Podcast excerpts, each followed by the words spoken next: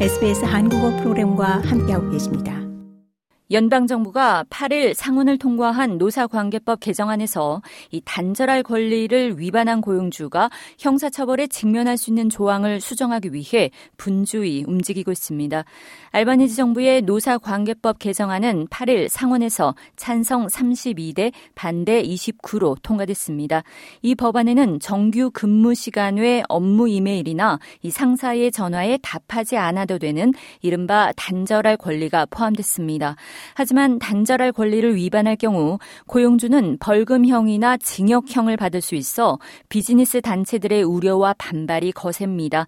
이에 노동당은 이 근무 시간 외 업무와 관련해 근로자와 연락하지 말라는 공정근로위원회의 명령을 위반하는 고용주는 최대 12개월의 징역형에 처한다는 조항을 수정하기 위해 추가 법안을 도입할 예정입니다.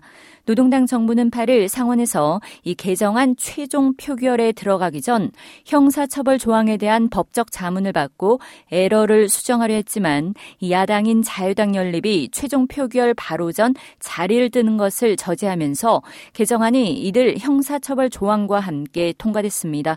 앤소니 알바니지 연방 총리는 9일 오전 해당 조항을 수정할 것이라고 확인했습니다. 알바니지 총리는 개별 법안을 통해 고칠 것이라면서 해당 법 발효까지 수개월이 남았기 때문에 형사처벌 조항은 아무 의미가 없을 것이라고 말했습니다.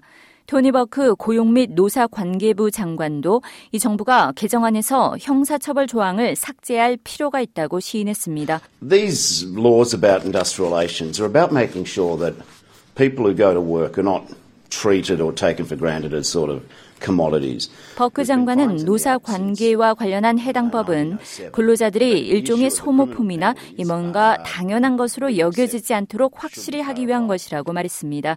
이어 1907년 이래 벌금 조항이 있어 왔지만 형사 처벌 이슈는 분명하게 규정될 사안이라는 것을 인정한다고 덧붙였습니다.